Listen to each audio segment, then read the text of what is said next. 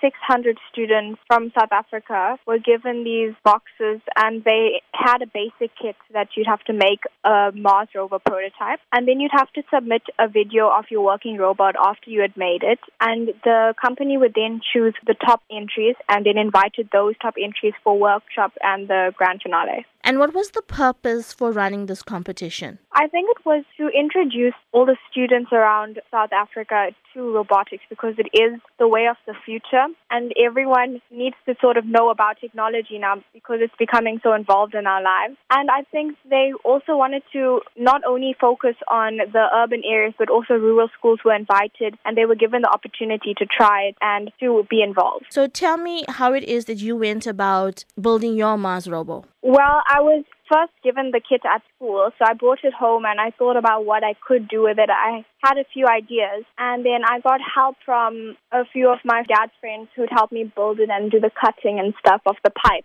It wasn't very a very structured process because I just did whatever I felt was right.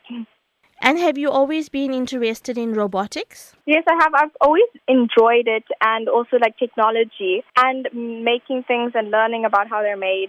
And how do you see yourself using what you have learned in your future? Well, now robotics or something sim- in a similar field would now interest me uh, because the workshop that we went to, it, it gave us more information and knowledge on robotics. Now that I know more about it, it's really opened a door for me because I would want to do it as maybe a career. And it is what people are going to be doing in the future. And what sort of advice can you give to other young people who are listening to you right now and thinking, maybe I can do that? Well, if you believe that you can, then if you put your mind to it, you will be able to do it because it's important to set yourself goals and to be determined. And that feeling when you get when you achieve something that you work so hard for, it's indescribable because you just feel so proud of what you've done.